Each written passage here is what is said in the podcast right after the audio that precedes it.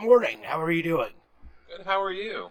Good. Um, as as uh, you know, this is uh, the first of uh, hopefully not too many uh, recordings of the uh, episode of the Eddie Pence helps Pat do a podcast. I'm, I'm I'm here to help. I, I, you are the show saver.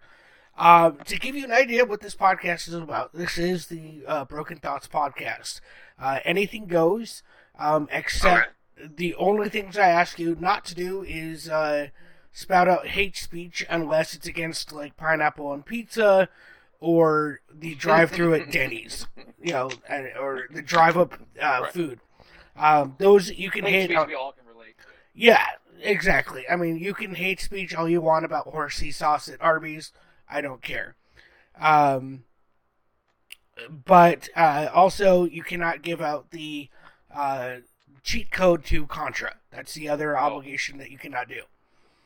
So ABBA, left, left, up, down, up, down, left, right, left. Or is that Ikari Warriors? That that, that you almost bro- broke the cardinal sin right there of giving out the the. Because uh, uh, I figured that if they don't know it by now, they should know it, and if they don't know it, they can Google the heck out of it because everybody else knows it. So, um, I figured that I'm not here to help them uh, hold their hand through a video game from the '80s.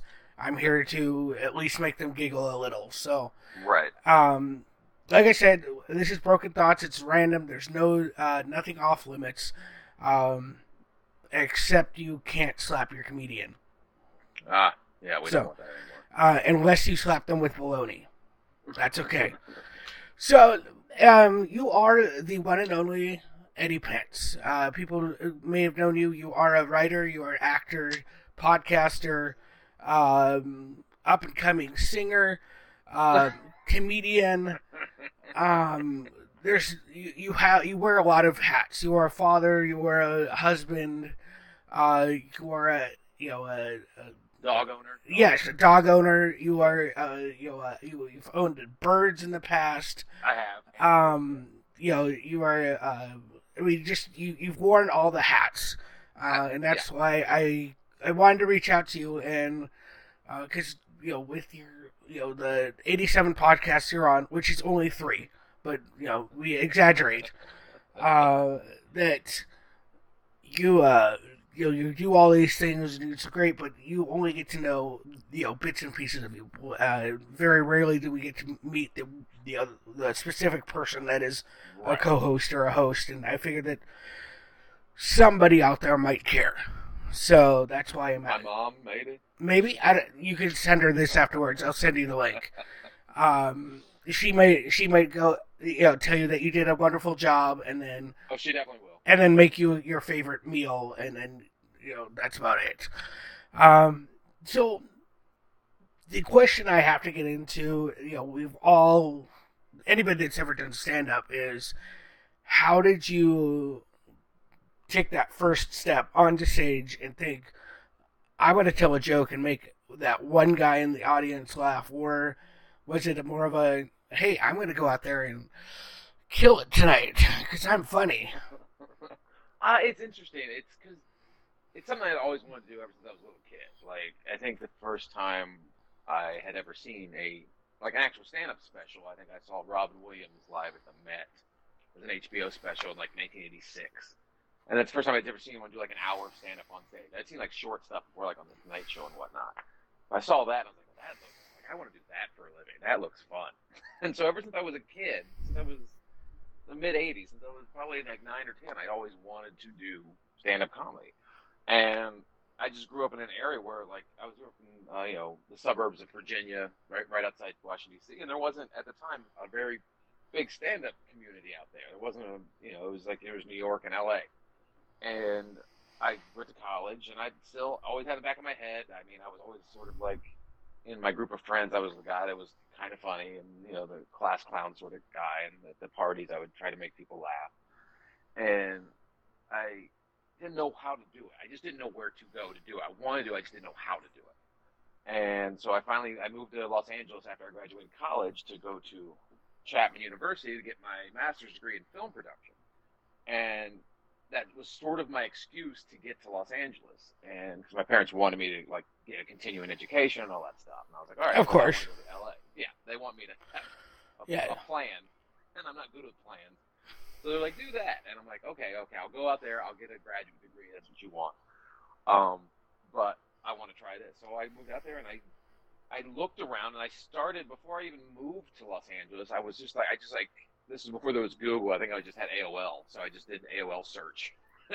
oh wow, okay. For stand-up comedy, and I found this guy who taught a class out in Los Angeles called Greg Dean, and he was a he'd been a comedian for years, and he teaches Greg Dean's stand-up comedy class, and he still does. I think it's still a class you can take in Los Angeles. And I was like, I started emailing him back and forth, like, I really am interested in stand-up comedy. How do you go about doing it? And he was like, Well, first you need to just write some jokes and then get on stage. And I was like, okay, well, I don't know where to get on stage because I'm in Virginia. So when I got to LA, I looked him up. I signed up for his class immediately. And it was a good thing for me at the time because I did not, like I said, I did not know where to go or what to do. So what I did was I took the class and he sort of like breaks down jo- basic joke structure for you. So you just realize, okay, this is this is why a joke is funny. There's the misdirection, you know, you have the setup and the punch, and this is why people laugh at a misdirection joke. It's a, it's a it's the way our brains are wired.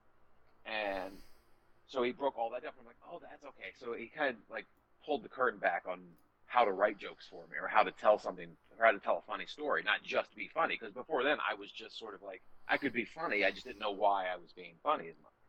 Yeah. And so I figured that out, and I was able to write, uh, a, you know, a five minute set. And the, the great thing about his class was at the end of his six week class or whatever it was, you got to perform a five minute set at the comedy store. Oh wow! Okay.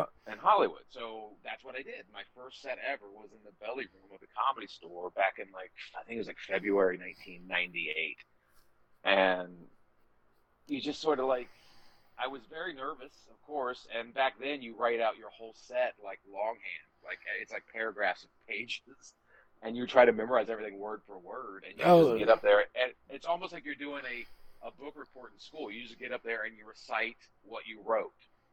Yeah. So it's not, you know, it can be funny, but it's not always as fun. You know, it, it, comedy evolves. So those first few, that definitely that first set anyway, you're very memorized and you're very you're very performative because you're almost doing a, like a monologue from like uh, uh you know a scene in a, in a play. You're yeah. not really performing stand-up Yeah. comedy. Well, I mean, you could have done a monologue from Bring It On, and then that would that would have probably gotten the same amount of laughs. It would have brought the house down. Yeah. Um. Because the reason I ask is because um I have friends that do local uh comedy here. I have friends Yeah. that, uh, that do travel, and they're um pretty good comedians. I try to limit my uh watching them because you know everybody has that hour set that they're you know Right. that just kills and once you see that set you're just like okay that was funny and then you see them again and then it's like okay i know all the punchlines now. And then you see them again Right. and just like why did i you know i'm getting in for free because they got me a ticket but at the same time why am i here type of thing. And um you know i try to limit my support of them but at the same time i do support them. But like you're saying that you wrote everything down like my first time that i like i've been up like i think five or six times. Yeah. and that time was you should go up there and do that because you're funny and i was Yeah. standing i was standing on the you know uh in the green room talking to some comedians i knew i was standing with the, i think i had like a um, i think i had an extra strong long island iced tea in my hand and they were like go for it i was like okay and then you know like i think i got about eight laughs out of Yeah. you know that I, I think that's pretty good for a five minute set That's not bad. and More than a minute. That's more than a laugh a minute. Yeah and it was just like i think it was because i was extra nervous. Um i was you know i'm a big fat guy. Um i happened to be wearing um like i was wearing a kilt that night and uh like somebody introduced me as the uh the only straight guy in tacoma that could suck start a leaf blower. So i mean that that gives you an idea like my what my friends would do to me. And Right. So I like I went back a couple weeks later and I was like, oh, I got some more jokes and I got two laughs. Second time's always the roughest. Second time's the hardest. That's the hardest set. Yeah, and I was just like, okay, Always. well, I'll try this again. You know, and it's, uh, I it was like the day after I'd gotten, you know, like I had talked to people and like, yeah, you should do this, and I'd actually tried to write stuff down, um, and you know, I, I realized that that's just my words because I'm like, did I get everything? I'm like trying to mentally check it off, and um, I haven't been back up really since because I was like, I mean, so you didn't get bit by the bug. Really. You, I- you I did it, but you didn't like fall in love.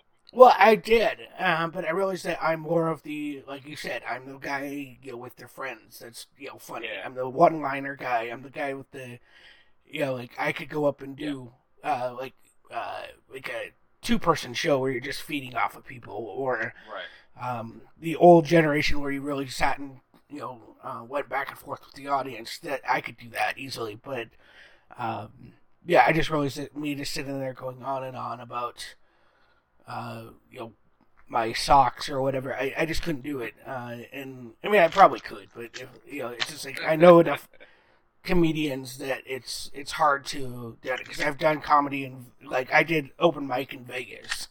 I did, uh, Right. you know, and uh, my first night was in the Tacoma uh, Comedy Underground. Uh, so it kind of like not as great as you know, um, you know where you just your first night was, but at the same time, in my area, that's the, you know that's big Yeah, time. not, so it's not some coffee house open mic. You're doing a club. yeah, I was doing a club, and the the owner, the person that uh, was going right after me, um, had been has been doing it for thirty years. And they all came Yeah. out to see her, and they're like, "Yeah, someone didn't show up. Just jump up there." I'm like, uh, "Okay, yeah." Like- um. So yeah, I always it's always interesting to me like how people do it. Um. Now, when you do your your club nights now, do you still write stuff down or? Um, I do the, you know, it turns into a bullet point list, like an outline. I just have a piece of paper full in my pocket where it's just sort of the idea for the bit that I have. Like I have a joke about, like I have an old joke about uh, a lost bird sign. About I saw a sign for a lost bird, and why did why you hang up a sign that says lost helium balloon? It's not coming, you know, you're not gonna find it or whatever. That's the joke. But in my on my outline sheet, it just says lost bird, right? Yeah. And then the next joke will be about if I have a joke about my wife, and it'll be about you know how she got waxed one time. It just says wax, you know, like it just like it's just the one keyword that I know what the bit is about, and then I I know the bit in my head. Yeah, because I don't say it the same way every time, but I know where the I know where the funny beats are. I know where beats I have to hit to get the laugh. Yeah, you you know where Yeah. the, the you know the start and the finish, and that's yeah all that matters.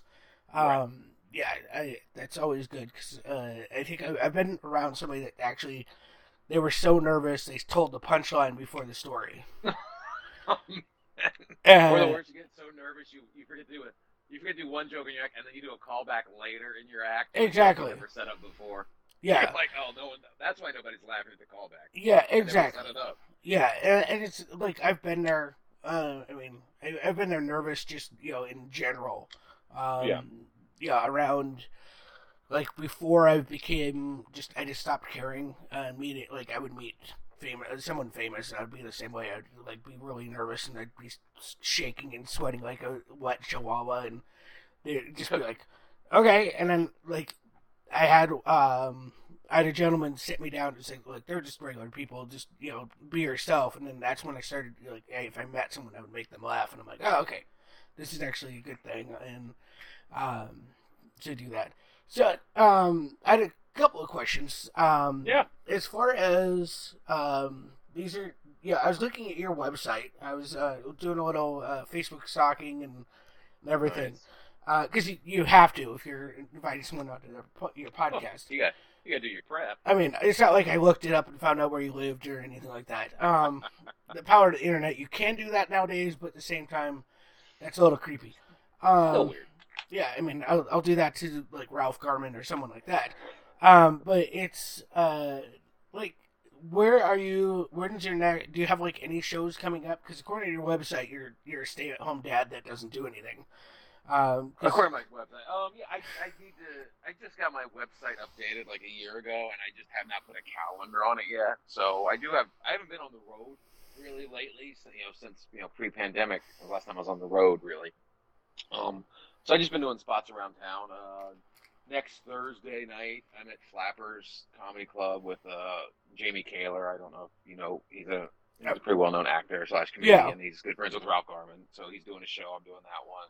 and then the Tuesday after that, I'm, I'm back at Flappers doing another set. So I've, I've been, it just shows pop up all the time, and you just, especially living in LA, you'll just like last this is what I'm doing next Thursday. Literally, Jamie hit me up last night, like, hey, you want to do Laugh Factory next week? I'm like, oh, sure. So it's like, it's not planned out months in advance. It's literally like a week to week thing where you're like, oh, okay, yeah, I'll do that set. I'll just, I'll drop in on that set. I'll do, Yeah. I'll do a quick, quick ten minutes there or whatever. So that's kind of what it is right now. I just haven't really gotten back out on the road yet, just because you know I've, the I'm on the the Ralph Report with Ralph Garman. That's a daily podcast, so that takes up a lot of my time as far as travel goes. It's hard to travel a lot doing that show, and so that's my commitments are kind of right there at the moment. So Yeah, I, I mean, we we all appreciate you being you know on the show because um, that's how I, I I came across you, you know, from the Ralph Report, and, and I'm sure a lot of other people that are going to be listening to this, that's how they you know have found out who you are, and uh, they've Yeah. gone back through and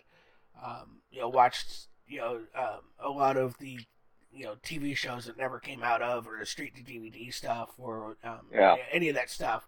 Uh, personally, I think you should be charging more for your your the two CDs that you do have out, the two albums, um, uh, because uh, I as soon as I uh, get my credit card, I had a credit card number stolen. So, oh uh, no, yeah, it's. Let me tell you, as a as an internet security guy, it's kind of a pain when you get hacked. Um, it's but it's um it's definitely uh yeah, I was gonna you pick got your new set right there. Yeah, I mean, I, I could definitely go into that. You know, when you wake up at three o'clock in the morning, you see the mouse moving on your own computer. Um, it's Oof.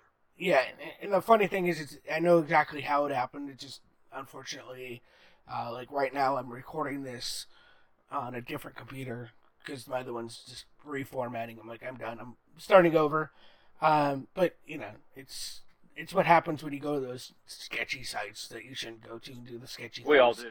Yeah, exactly. And I just didn't do the, you know, I missed one time and whatever. Yeah, it happens.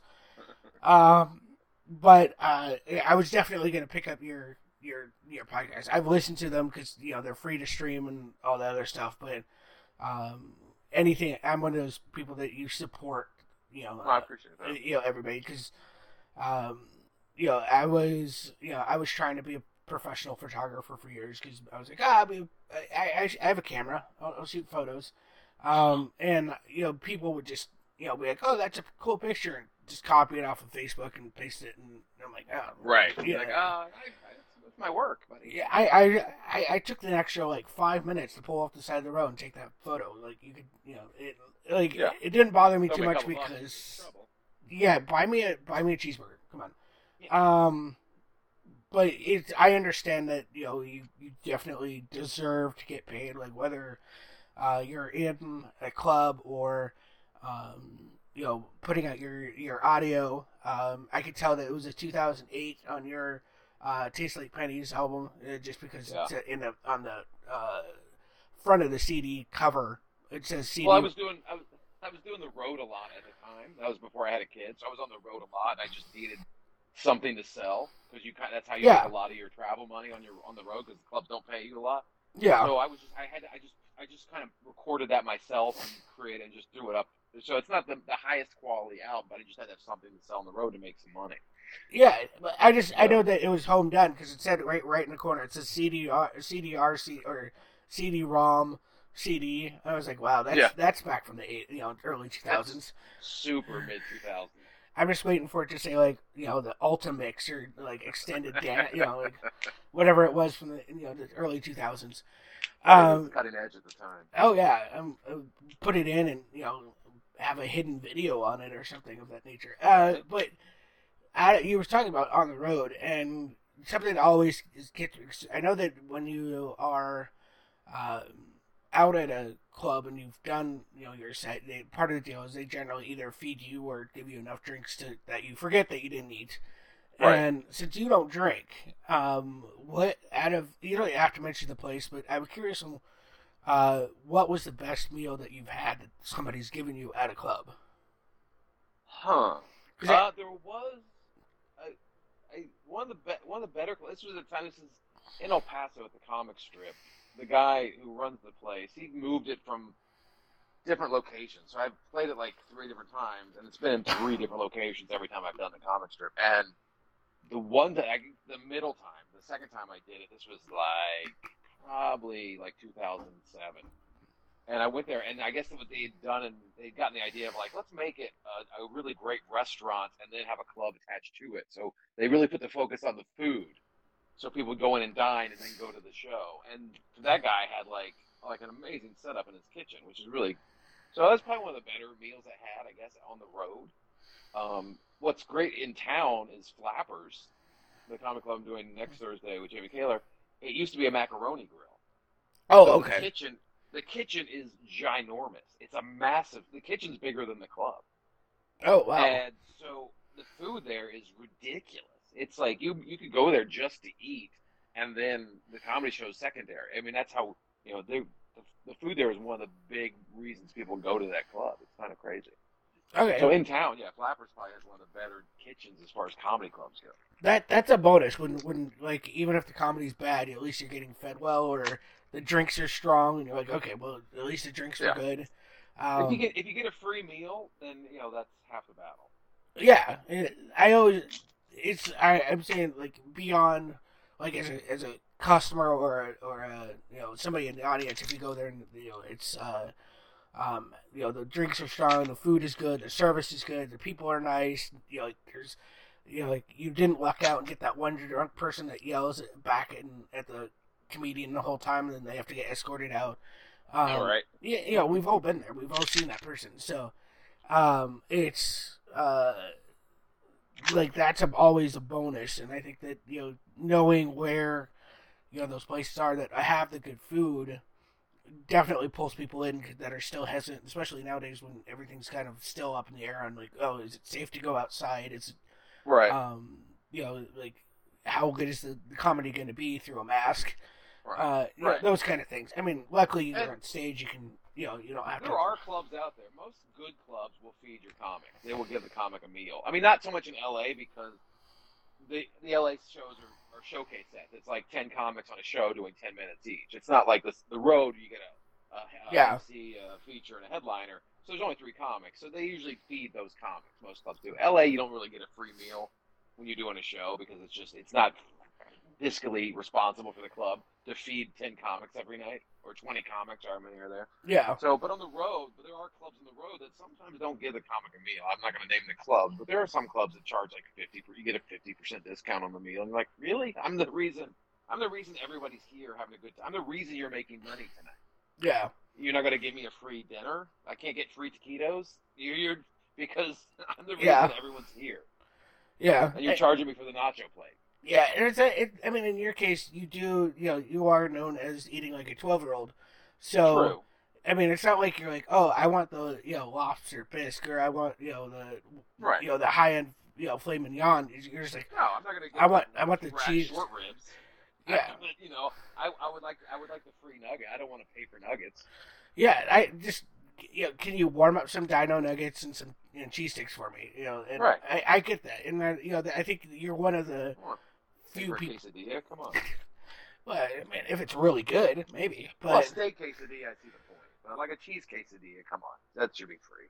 Yeah, yeah, exactly. Um, I know at one point, uh, I've there was a club in uh, a small town down, down here that uh, I did a, uh open mic for, and after like afterwards, I was like, "Hey, can I get some food?" 'Cause I know the kitchen technically closed. They're like, "Yeah, just go back and make something."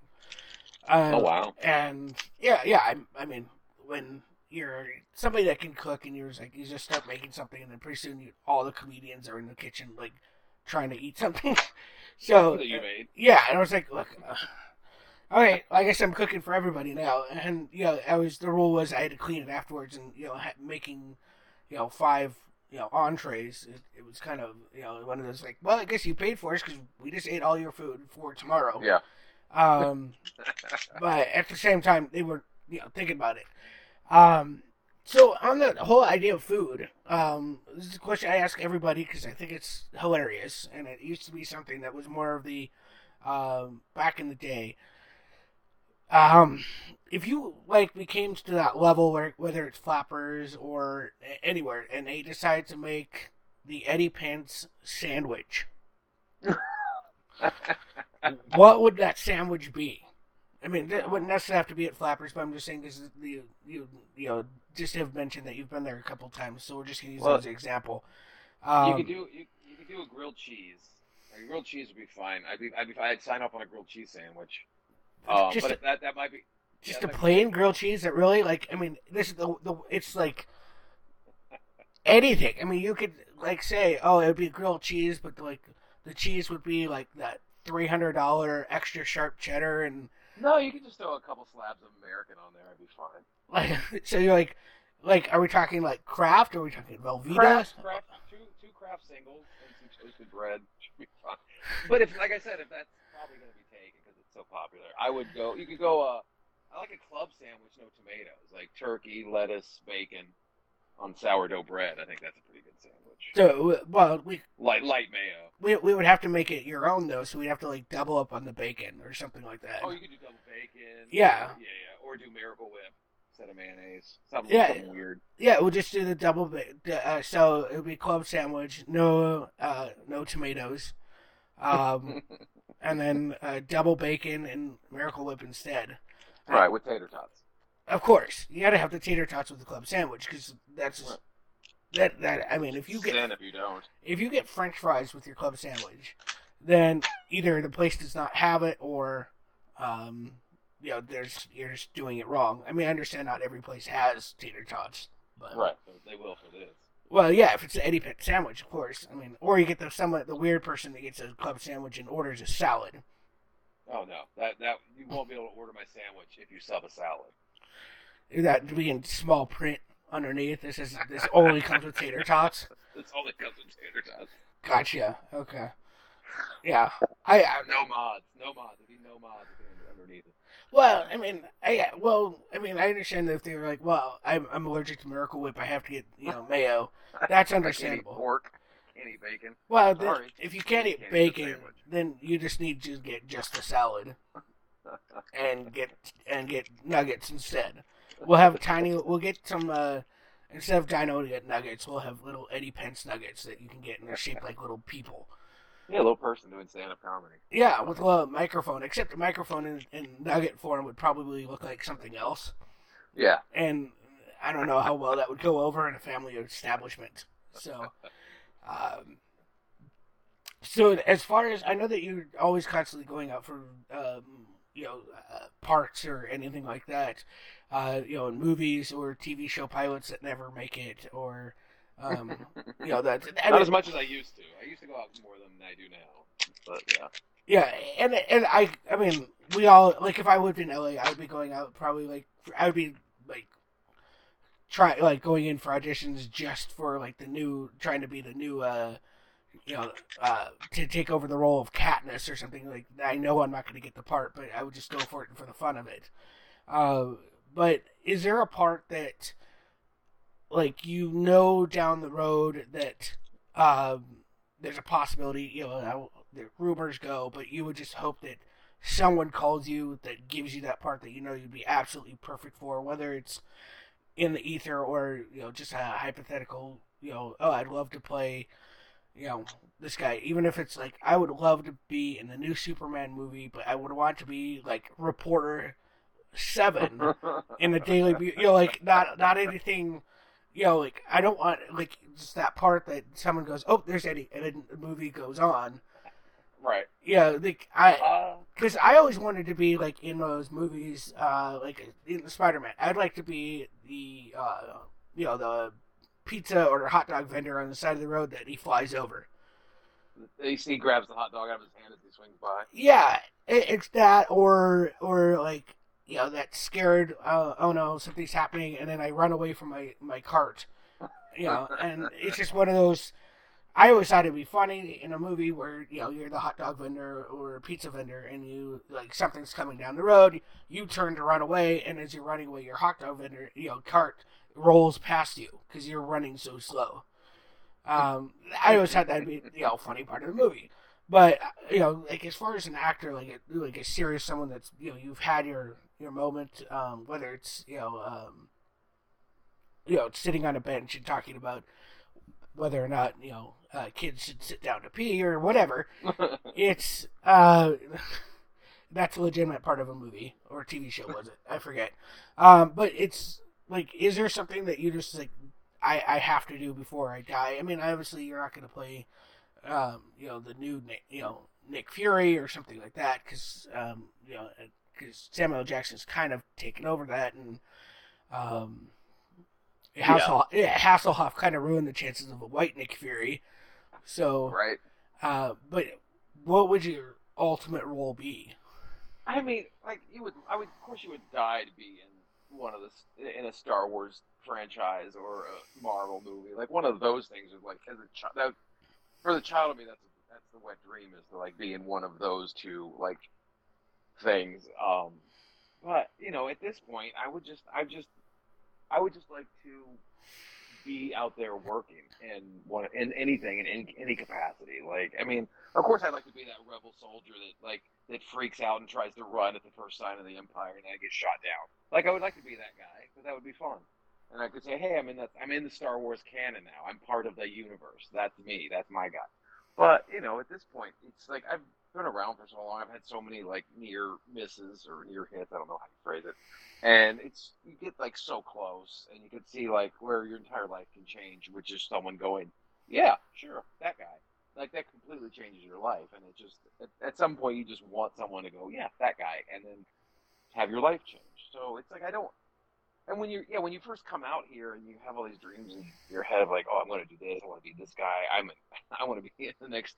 You know, the next A-list actor or whatever. I want to have my own sitcom. You know, like those are dreams. But now at my age, doing this for twenty some odd years, you're just kind of like, you know, you're kind of happy where you are with what you have, and anything on top of that is just, you know, frosting on the ice cream or whipped cream on the ice cream. It just makes it a little bit better. So, I mean, I would just enjoy right now any opportunity given to me at this point. You know, I, I've sort of not, I'm not resigned to the fact that all of my dreams haven't come true. It's just sort of like you're kind of like, oh, life isn't about accomplishing every single dream you have. It's about finding happiness with what you have. And I think I have found that in a way. So it's just sort of like whatever opportunity is given to me, whatever the next, whatever next thing I, I get to do, I can enjoy that without feeling the pressure of like, oh, this is everything I've ever wanted. I can just like, you know, be in the moment and enjoy what what's going on and realize that that's what life truly is. That's what that's where the happiness in life truly is. That, that makes sense. Oh, that makes that makes hundred percent sense. Uh, you know, I don't.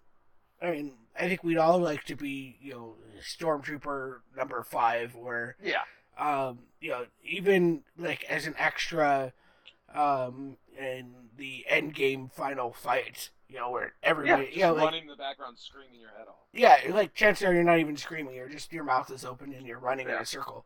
Um, because you're like, cut, we're gonna do this again, and you just have to walk back and do it again, and you right. get your aerobic activity for the month.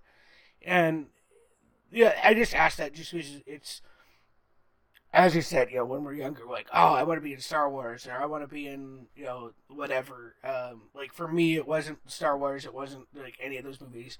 Um, I, honestly wanted to be in. Uh, I was hoping for uh, Police Academy Eight, so I could be one of the recruits in Police Academy Eight. Um, Some, hopefully they reboot that. Uh, I don't know how you could without, you know, without uh, Guttenberg and um, you know, uh, well, you know, doing all the voices, and you know, you have oh, Michael Winslow. Yeah, you have Winslow. you have Guttenberg come back, and he's now a Commodore or Commander, Commandant, Commandant Guttenberg. Yeah, but he left after number four. He disappeared. Right, he so, like, I mean, they gave him the great send off, and you know, he went off in the air balloon, and then it, and then it went downhill after that. Yeah. So, um, it's yeah, I, I it's it's neither like after after they you know number seven, I was like they, they shouldn't do any more of these. I I'll find another way to get into a movie. I, I have a better chance of like you know uh, winning a uh, contest and getting a walk on part for like a Kevin Smith movie than I do um, getting an actual Academy eight. Yeah, well, I'd like to actually you know Kevin Smith Police Academy eight. I mean, you never know, but it's um that's just kind of like one of those things where, uh, you know, your your view on on uh, on goals kind of changed, and that's you know, kind of why when you know you you touched on that, like you're like, oh, I'd love to do this, but any work is good um, at this point, and so um, now if you being who you are surrounded with now, like you know Ralph, Ralph, and um, the other people, uh, and I know that Ralph Garman is you know a very good bit actor himself because Yeah. that's all that Kevin Smith unfortunately puts him in his movies as. Um, but it's could you like I've always seen this and I've mentioned this before. Uh, you and Eddie as uh, or you and Ralph, excuse me, as um a buddy cop movie. Benson and Hedges. Yeah, or yeah, uh, you know, whatever. I mean, Benson and Hedges, you know, like one of you would have to like chain smoke, but it's uh, Well, one does. Well, yeah, yeah, but you'd have to, you know, it'd have to be those really, you know, it would be like, and then Yeah. you'd have to have some, like, it would, if that was the case, you'd definitely have to have a female antagonist, and and her name would have to be Virginia Slim. Um, so it's, but I, I always thought because you guys have that, uh, and you know, over the you know the years that you guys have been doing it, you you've developed that um, chemistry, and you really, Yeah. you guys work well together. Um, you know, no matter how much it's being played up for the you know the podcast or anything, you guys have just felt gotten to that groove, and I think that um, almost it would it could almost go so far as like you know with the Mood TV show uh, or that I don't know if it's the TV show because it's online, but Murderville came out, and only Yeah. half of it was scripted, the other half was all Right. improv, and I think that um, I think that you know you guys would excel at that, and uh, you know it's Oh, that'd be a blast. and because you guys would just probably just make really you know bad jokes the whole time, but at the same time it would it would really work, and I think that you know um, with you between the you know as we're all part of the Garmy uh, and everything like that, it's definitely something that should be. Uh, someone out there needs to write it. I, I, I mean, I only know like three writer friends, and uh, most of them are comics, so they could probably do a comic. But that's about. I mean, then you're like, well, I'm in a comic, and the, you know, then DC will pick it up, and then it'll get canceled after a little while. But it's um, that's just that's just kind of you know one of my Well, thoughts that it would you I- guys would I- work well. I've always had this idea of the script I want to write ever since I met Ralph. I was like, because we always had that sort of relationship we have on. I mean, uh, obviously on the show, it's heightened much more. I Yeah, had this. I've always had this idea in the back of my head, the script I want to write. I just never have. I've, I've outlined it. I've never gotten around to it. Where I'm sort of a, a guy in witness protection, right? And he's a witness agent. You know, he's a witness protection agent, and I refuse to stay in witness protection. So he's trying to keep me in witness protection and and stop the the people who are trying to kill me from killing me because I mean, I already testified. So there's that whole sort of like I had that whole dynamic where I wanted to play up a story with that sort of situation where he's this just this grizzled old like WITSEC agent, and I'm just this guy who refuses to play by whatever rules he's.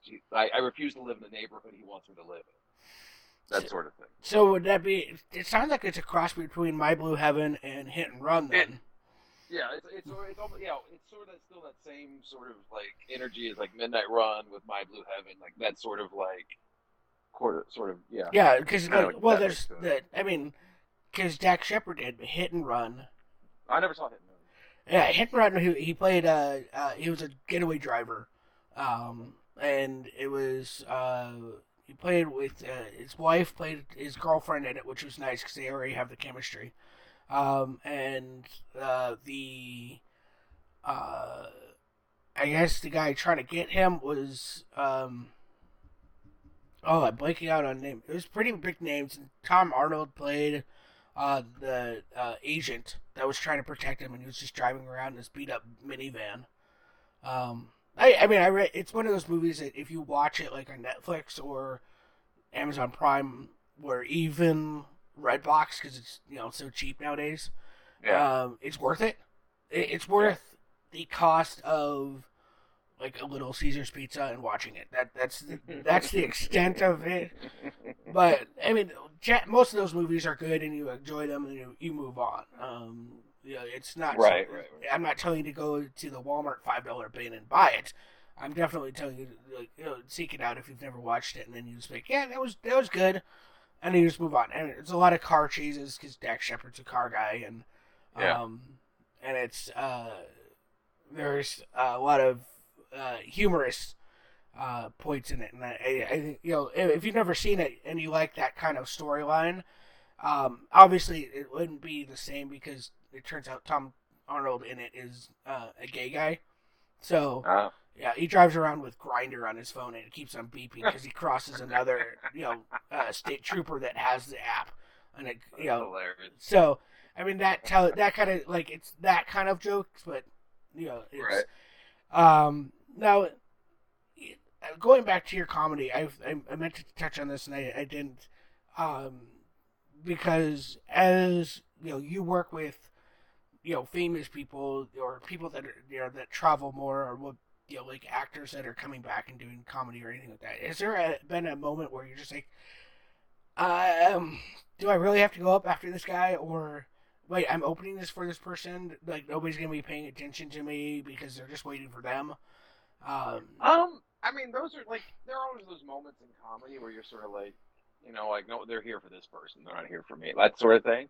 And but like that's like that's like the no pressure opportunity because you can go up and if you bomb, no one's gonna remember you because they're there to see the other guy. And but if you go up there and you can win these people over, they'd be like, yeah, the guy I came to see was funny, but that guy before him, man, he was really funny. mhm. So it's it's sort of like a to me those have always been the no pressure situation. That's why I liked when I was starting out in comedy being the feature spot, the middle act, you know, because you just do twenty to thirty minutes in the middle of the show before the headliner comes up because they're all there to see the headliner. But there's no pressure in that situation because if you bomb, people forget you. If you kill, people like that's how you make a name for yourself. Like, oh my god, he was funnier than the headliner. So there's really like I've never really felt like the oh my god, I don't I don't want to follow this guy or this guy's here to open. I got to open for this guy. Like I never really pay attention to who's on stage before or after me. Like I, I purposely leave the room. I don't want to know before I go up. I don't want to see what the crowd's like. I don't want to feel any of that stuff. I just want to go into the room and sort of create that experience when I get on stage. You know, like it's my job to whatever crowd I'm given is the job I that's the crowd I have to entertain. So whether they're riding the wave of the comic that crushed before me, and I can just I just walk into that and I'm like, oh, this is easy, and they're already laughing. Or if the guy before me bombs and I got to go up and I walk in, like it's my job to pick these people back up. So I just I wait till I get ready to go in on stage to walk into the room to feel what the energy of the room is like. Oh yeah, I I just I've always heard the horror stories of like, you know, people are starting out and then all of a sudden like Adam Sandler walks in, he's like, yeah, I'm gonna do a set real quick. Well, the, the the problem about when you're starting out like that and someone big drops in on a club like that, they'll end up doing like an hour, and then you get bumped. yeah, So you're supposed to go up and you get ready to go up and like, oh, oh my god, uh, Eddie Griffin's dropping in, and you're like, oh well, that's three hours. oh he's still doing so- comedy. I don't think so, but that was one of the examples I had that happened Uh, oh okay, years ago. Like okay, he would literally drop into a set, a, a show in LA, and everyone's doing like 10, 15 minutes. There's like 10 of us on the bill, and he drops in midway through and does an hour and a half, and you're like, all right, well, I guess I'm not going up tonight. So like that's the problem. You're like, okay, he's going to go up and do his hour, hour and a half, and then just wear the crowd out. So by the time you get on stage, it's midnight, and half the audience gets up and leaves when he is done, or she's done, or whoever it is yeah, and you're like, okay, well now this is like that. I hate. That's the worst. Is when you're in a club and some famous comic comes in and it's like they because at that point if they're big enough they can just walk in, tell the club owner, and they're going on next. It doesn't matter who's on the bill. They just they just walk in and get on stage, which is fine. They've earned that right. They're famous. They can do that. But what bugs me is when they get up and they go up on stage and they just do 45 minutes or an hour and just crap on all the comics that are going on after them because those comics now don't have an audience to perform for because they've worn out the audience. yeah, You know, go up, do your new, do 10, 15 minutes, work some new stuff out, and then leave. They're there. They're, they all saw you. They're happy. But why do you need the ego stroke of going up for an hour and sitting on stage while these other comics are sitting there going, "Well, I was trying to get up and work on my stuff. Yeah, I'm the one who needs the stage time, not you." I, I need to I need to get booked for next week so I can eat. Yeah, it's Right. I it's there's a I've only witnessed personally that situation one time, and um, for some reason I I was thinking it, I, I don't remember who it was, but it was uh um she was a locally a large comedian in this area, and I don't remember who it was. Uh, I should, but um, yeah, my, my my brain goes elsewhere. uh, but like they they said, well, um, they actually the nice thing is they asked like like how long of a set were you planning on doing? She's like, well, as long as I can, and they ended up um, giving her the MC spot. So they, you know, she she got you know ten minutes, and then like like three or four minutes in between everybody's set. Yeah, and that Um, killed the show. That killed the show. And like it was like luckily she like you know she opened up and everyone's like oh wow you're cool and she's like yeah if you you know they told her that after all the the four other comedians got done if there was enough crowd there she could continue on and like everybody stayed until the end and so uh, you know, Okay, that's good. That so worked I mean, the nice thing is, you know, she really hyped up. Like, um, she knew nobody there, and uh, one of my friends was one of the you know open micers. I mean, it was open mic night, and she's like, "Yeah, this is, um, you know, this is uh, Riggs. He's a, you know, comedy. I've been you know doing comedy with him for 15 years. Yeah, she just met him in the green room, and so she really hyped him up, and you know."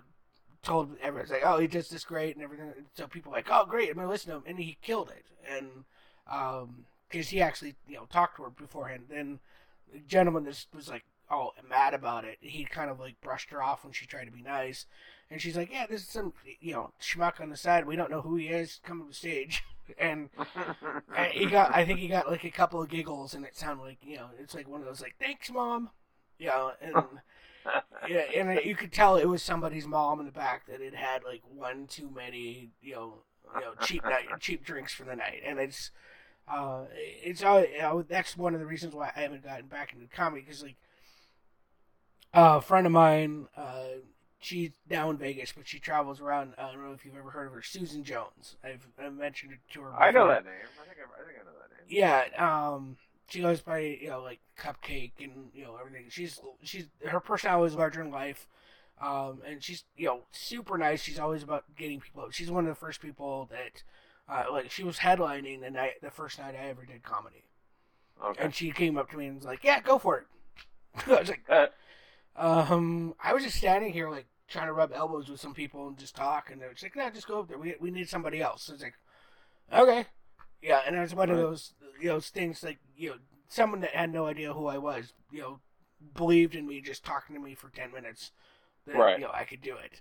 Um, but uh, at the same time, you know, it, it's you know, you I'm the last.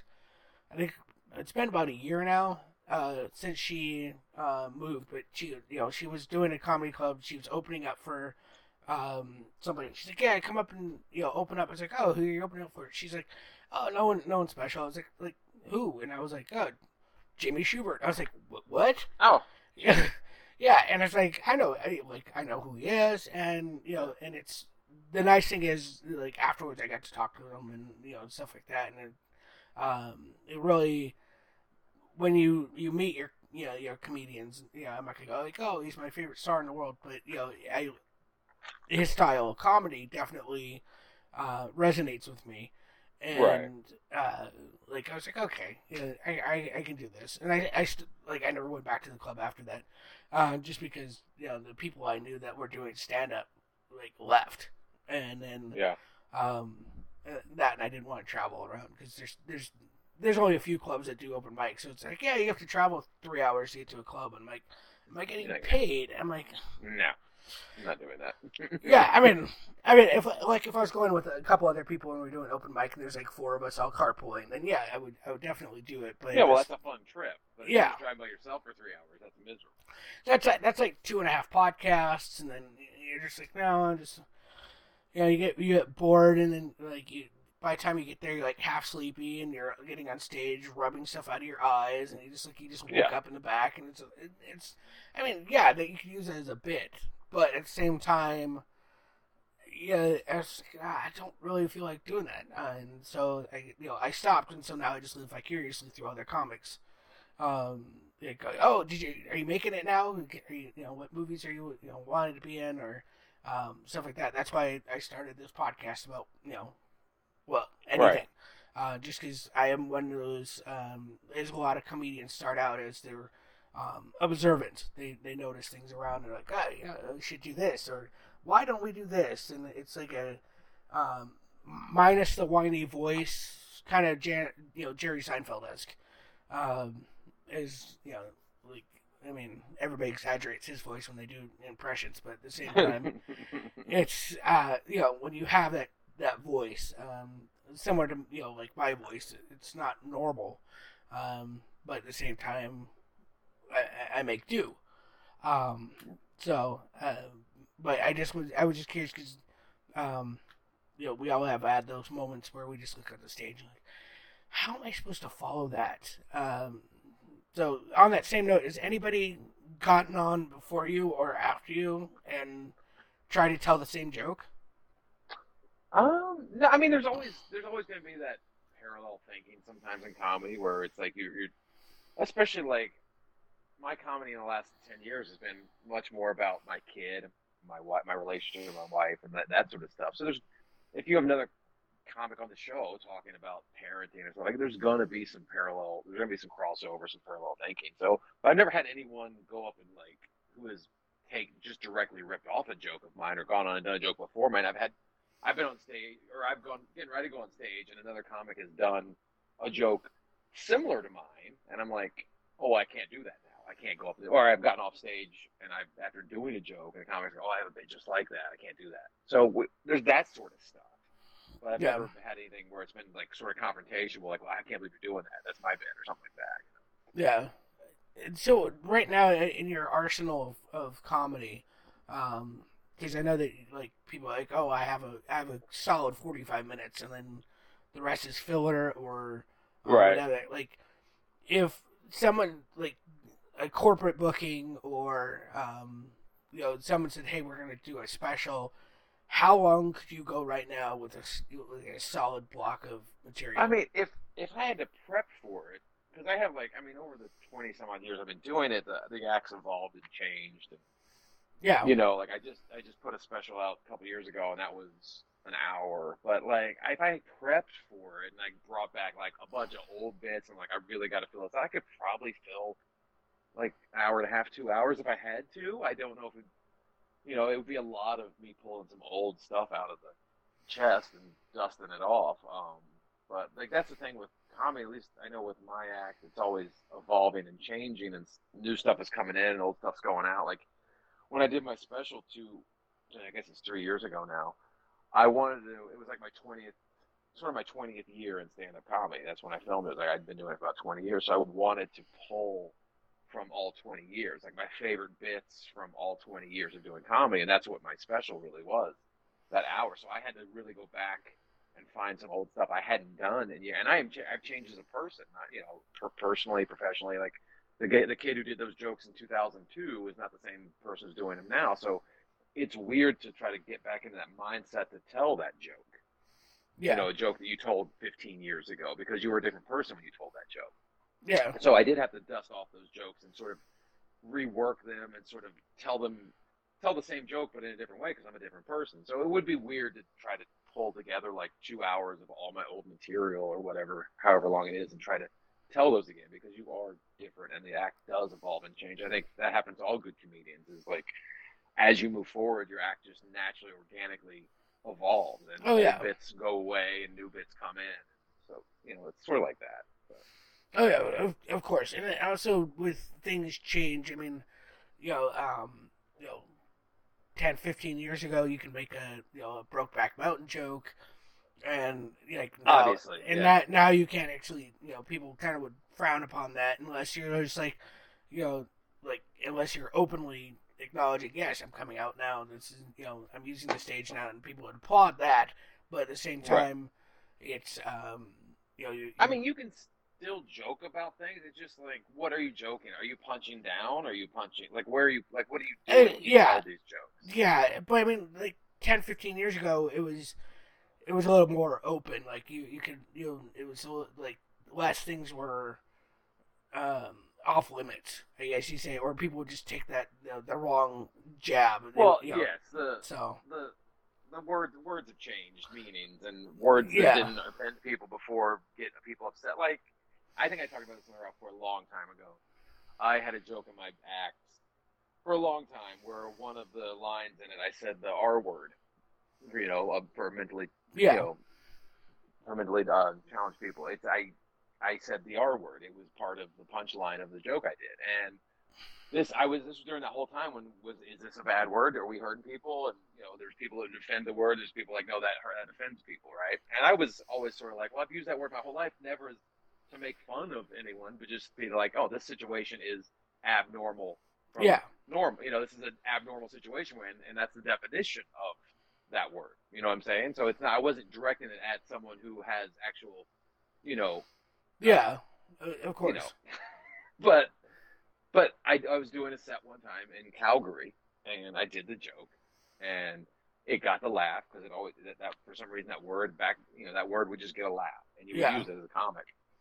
And I did it, and after the show, a woman came up and she said I had a group of uh, adults here who are are dealing with those issues that you you know that relate to that word and you really it really hit them hard. And I looked over the table and I saw how disturbed they were at me using that word, and that's the last time I ever used that word on stage. You like it, I really saw where it did affect people, and I'm like, you know what, I, I can, I'm a, I'm a good enough comic, I'm a good enough writer where I can get a laugh without having to say that word. And to me, that's sort of my, you know, I think we're all like, well, you can't tell me what to say. I want to say what I want. It's freedom of speech, and we should be able to say whatever. And yes, you can say those words, but you have to realize if, if some of those words do really hurt innocent people for no and and you're just doing it to get a cheap laugh by saying that word, then you're not as good of a comic as you think you are. Because a good comic will be like, okay, well, these are the constructs of how I have to write my set. Let me write my set around this. Mean, you do. You can come up with other. And I did. I found a better punchline, and it, it gets a bigger laugh than when I use that word. So you know, it's, Yeah. there's that whole balancing act of like, you know, your comics should be able to say whatever they want. They should have that freedom to say whatever they want, and that they, I think they should too. I think you get up on stage and say whatever you want. It's But just how you time- say it. It's how you say it, and it, it's like it goes back to Uncle Ben. With great power comes great responsibility. Yeah, I do have the power to say whatever I want, but I sh- I should be responsible for what I'm saying. But yeah, yeah, yeah, I and I, I get that, and uh, just wanted to correct you on one part. It's Uncle Ben and Aunt May now. They oh, both, I mean, yes. Now Yeah. it's in the, the canon. yeah. Aunt So, May now says so, so you have you have to you have to add that in there now because you know it's it's canon. Um, this whole new generation, that's all they're gonna think of is Aunt May saying. Well, personally, I'd rather you know think about you know Melissa Tomei than you know old than the old guy. I mean, that's just True. So, um, even even though they they kill her, but at the same time, you know, it happens. She Yeah. might come back. You never know. well, Um, the multiverse, anything could happen. I, I know. I mean, you know, they could bring back the McRib in the multiverse. You never know. so yeah, I was just curious. I like because one of the things that you know pops in my head was, um, you know, as you were saying, you know, being a writer, you know, because you are really are a writer first. You just you're just writing for, you're writing your dialogue for your own yourself, so that makes it a little Yeah. bit easier. Uh, but like people like Bill Engvall that had the you know the whole you know instead of saying oh you're you know that R word or you're stupid, it was just more of like here's your sign. Um, now Yeah. that was his catchline, and you know a lot of people like, oh, that's funny, but they really didn't realize that, you know, he's just really like, you're an idiot. Um, and so it was just that nicer way of saying, it's kind of like when people used to say, uh, not so much anymore, but like, you know, they, someone, you know, that was ugly, they'd be like, well, they got a good personality.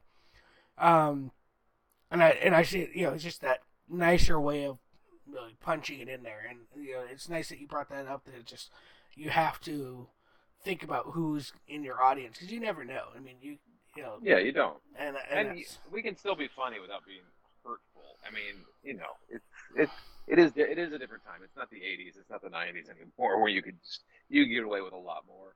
And I know people look back with nostalgia, like, "Oh, it was so great, you could say whatever you want back then." But like, what? I mean, I guess okay, but at the same time, we we do evolve as humans, as a society. We do evolve, and we can be funnier without doing that. exactly.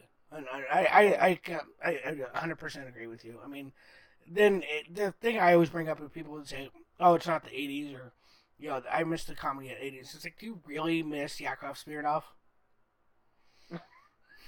I mean, truthfully, do you Well, miss like- him?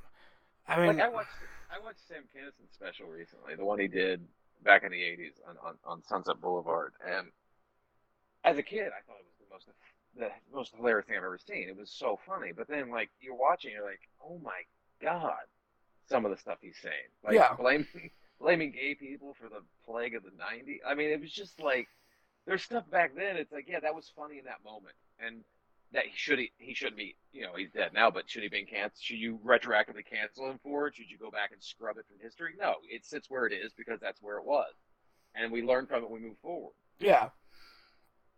I You know. uh hundred percent agree with you. I, I I mean I know he's his comic, but I just still remember him as uh the teacher from Back to School with Ryan Yes. Dangerfield. So that's the only like I like you know because I you know I'm of the age of uh of you know catching catching all the you know 80s comics later in life just because I wasn't um like I grew up I didn't I grew up without TV like the highlight was like watching reruns of A Team A Team and uh, Dukes of Hazzard and so like or if I happened to be sick at home I was watching Days of the Lives you know sitting on the couch because we only had three channels so Right. like I caught all these things later on in life. Like I didn't have the records of comedy. I didn't have like the records I had growing up were like Oak Ridge Boys. So like yeah, like so like I I was kind of late in life, and then I just you know I just like dove head you know head first into this, and um like as you get older, you realize when you're diving headfirst into it, it's basically you know the um I I call it the ball pit of comedy because there's a lot you you don't know what's in there. Um, there's a lot of you know gross stuff at the bottom, and you just have to like swim through it Right. just to enjoy it. And um, I, I mentioned that to somebody, and they're just like, "That's so true, but disgusting at the same time." Um, just because we all know what a ball pit at Chuck E. Cheese or you know any of these places are. Right. All it is is just a plastic ball filled urine you know hole. So, um, but it, is- I mean, it is what it is. It, you know, and you just have to you know navigate through it and take what you can and leave what you know and leave you know leave it hopefully better than what you had. Because if you, people remember that one joke rather than your name. I think that's a bonus because they can remember your name and be like, yeah, they told some good jokes. Yeah, his name Right. is this. Or you can tell, yeah, his name is Mike or something, but oh, he had this set and talk about it, and then someone would know um, afterwards. Um, but um, I was just looking at the time, and uh, I don't want to take up too much of your time today because I know that you have Legos to build. I Uh, do have Legos to build. You're right. I, I was just joking, but what are you building Legos right now? Well, I am staring at this bat cave. I, my kid wants to build, so I'm waiting for him to get home. We're gonna build a bat cave. Because Right. both of us did not like the new Batman movie, but he likes the Batman Lego sets from the Batman movie. Wait, was it just too dark for you, or like?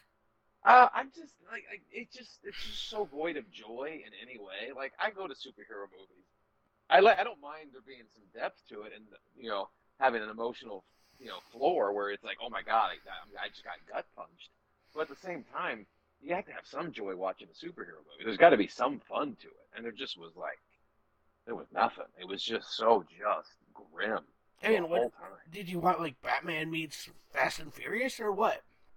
I just wanted some just just enjoyment, just just a little. I mean, because if there's any, if there is any comic book IP out there, any group of collection of heroes and villains that serves to spoof and buffoonery, it is Batman. I mean, the the, the name of the villains are the Joker, the Penguin, Catwoman, the Riddler, uh, Eraserhead, Calendar Man. I mean, it's ridiculous Yeah, it's Batman and Robin, and it's just like this. You just there should be some goofiness to it, a little bit somewhere, and there was just there was none. It was just devoid of all life, and like I get if you if you're trying to do do a remake of Seven and you're trying to make it dark and gloomy, but at least acknowledge that there's some guy who walk around in a bat suit because it makes no sense otherwise.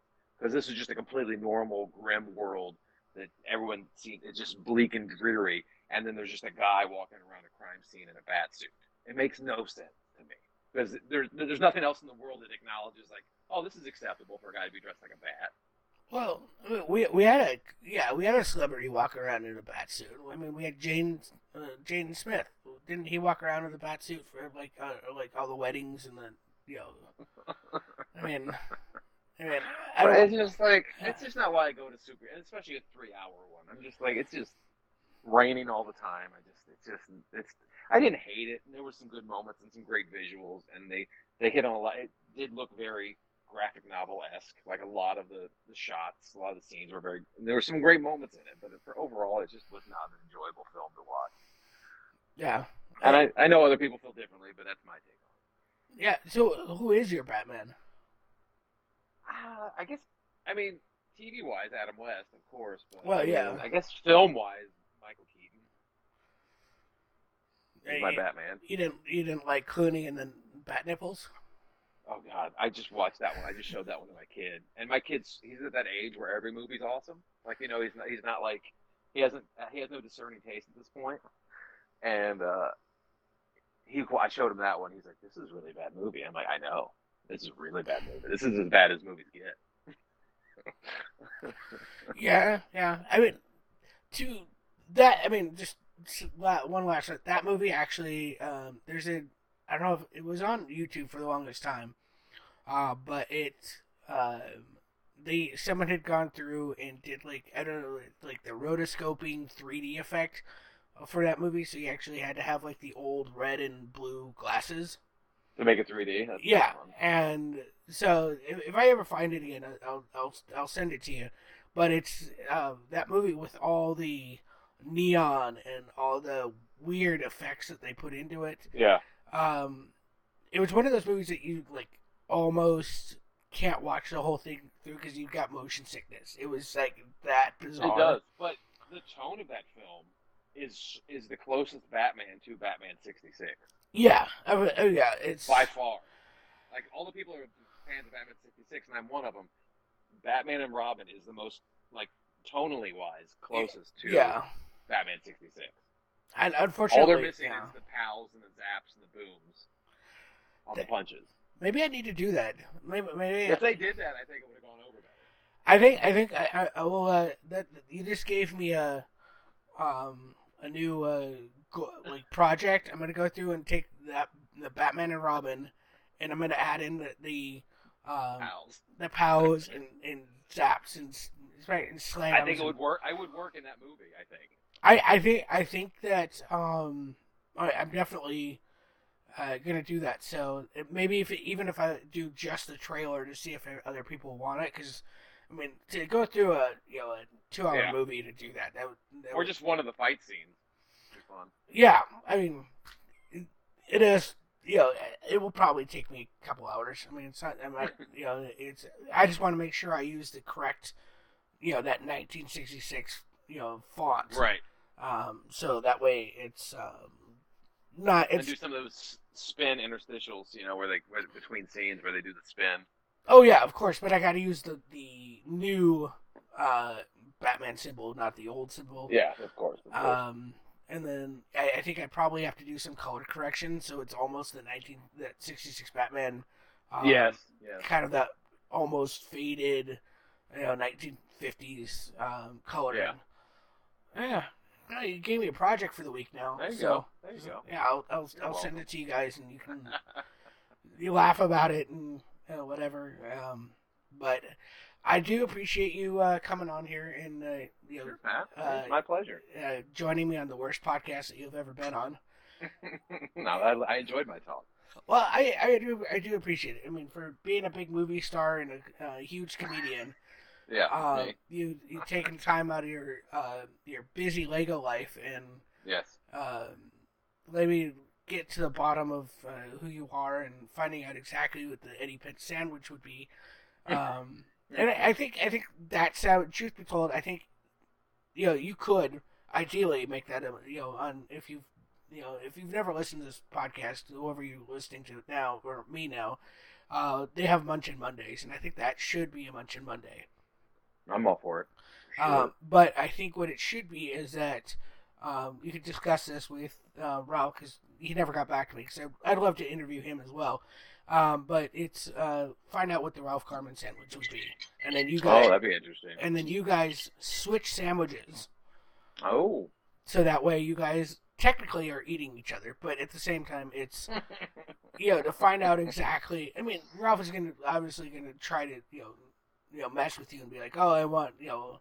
100, 100 year egg with like avocado Yeah. and like He would be a dick that way. yeah, and he would, but at the same time, you know, you have your, you know, the four star army, you know, Garmy members who will, uh, you know, watch you guys do this, and it would be hilarious. Oh, But at the same time, who doesn't love a club sandwich and who doesn't love bacon? So I think that that would really just kind of point him in the direction of, oh, he's gonna be like nicer to you and start giving you good food to eat. you Um, don't know Ralph very well. for a week. I mean, maybe. I, I mean, I, I mean, I like honestly, I've never talked to him. I've, I've only emailed him. I mean, I, I've, um, I've even, He's a he's a very nice man. yeah. I mean, I've, I've emailed him. I've talked to him. I even tried to. I even connected him with somebody that wanted to make, the Ralph Garman, uh, you know, uh, whiskey for him. Uh, but you know, things happen like COVID. Yeah. So, um, but at the same time, I do appreciate it. You coming on here, t- spending time with, uh, you know, wasting your, your morning with me. Oh, my And pleasure. um, if uh, definitely, um, do you put you know on as far as social media goes? Are you on Twitter? Are you on Yeah, Instagram? um, Twitter and Instagram. You can look me up at uh, it's just at Eddie Pence on Twitter and Instagram. Okay, and you post where you're going to be as far as your comedy goes. Yeah, if I have uh, sets, I just posted for that show next Friday, next Thursday at Flappers with Jamie Kaler. So yeah, I, I, I'm pretty active on there, posting my shows when I get them. Okay, just want to, you know, so if, you know, people are in the area of um, California or traveling through, um, definitely, uh, you know, go out and give, uh, give, you- give you some love because I know that Yeah, you swing know, by, say hi. and uh, you know, I since I, I'm like you know, 15 hours away. It'd be a little bit of Not a drive. Um, well, I, I have a cousin that lives in you know, uh, you know, North Hollywood, so I, I can Well, tell definitely. him to come out. Uh, I, I have. I, I've told her to come out, and I've told her Oh. that you know. I was like, yeah, go ahead, and she's like, well, and I was like, well, go do, you know, you know, she's, you know, she's a, a struggling actress. You know, she's Uh, we all are. uh, she's a struggling musician actress, and not the comedic actor. So, Ah, so you know, we all have those. Um, but we all have a relative that's trying to make it. I think. I think that's how the world works. We all know somebody or like, yeah, my cousin was in that one movie with that one person, and uh, but yeah, I I think the next time you guys do a live show, I'm I'm gonna try to make it down there. Dude, it's, it's a Um, blast, man. We had a lot of fun last time. You should definitely make it. Uh, like I, like I said, it, it's you know 15 hours away. Um, so I mean, because I do live south of Seattle, so depending on how fast I drive, um, yeah, uh, I think I think I, I mean I can make it to Vegas in 14 hours. But, we had a guy drive from so- Mississippi. yeah, Oh, but, from Mississippi. yeah, but people are crazy though. that's true. There are crazy people out there. So, um, but um, like I said, uh, thank you for your time and have a wonderful course. rest of your time day. And uh, I'm gonna go into my uh, day job and pretend to work. So, I, and then I will, I will. Uh, this will be up on uh, what's date to give you an idea here. This will be uh, episode four of my uh, nice. but so you're you're still fairly new. It's either four or three. I think it's four. Yeah. Um, and that we going up on the May eighth. So Okay. um, that will go live. But I will Shoot, send. shoot me the links. I'll post it. Yeah, and it'll be on. Um, you'll be able to hear it on uh, Spotify and um, Apple iTunes. Um, Okay. Those are the only two that I can actually get on without paying money at the moment. Oh, I don't want that. and I'm broke, so um, as we all are. But I thank you, and you have a wonderful day, Mr. Pence. You too, Pat. Nice talking to you, bud. Yes, and uh, maybe we'll do this another time when you finally get that big, you know, that big uh, part in the movie. Of maybe you'll get the that part of the hot dog guy running away. You never know. I'll take it. I, I, I would I would see that movie three times if that was your part. Because I mean, imagine your ID, IMDb page. It's just hot dog guy. I mean, Hot dog guy. Yeah. That's the dream. Yeah, I, I think we need to do it. I- well, you could be in Witsec and be a hot dog guy, and then you're running away in that movie. See, it would work out. You could be like hot dog guy, and, or you could be um one of those like Jim Carrey characters where you play like multiple carry people in the same movie. I like it. See, yeah, the power of prosthetics and, and movie. We, we we we'll make this happen. I I think if we know enough people that we can write we'll write a straight to DVD movie where it happens. Perfect. I'm in. Okay, we'll, we'll do that, and then we'll give uh, we'll give Ralph a, a small bit part because that's what he's Under good at. five. He'll get it under five.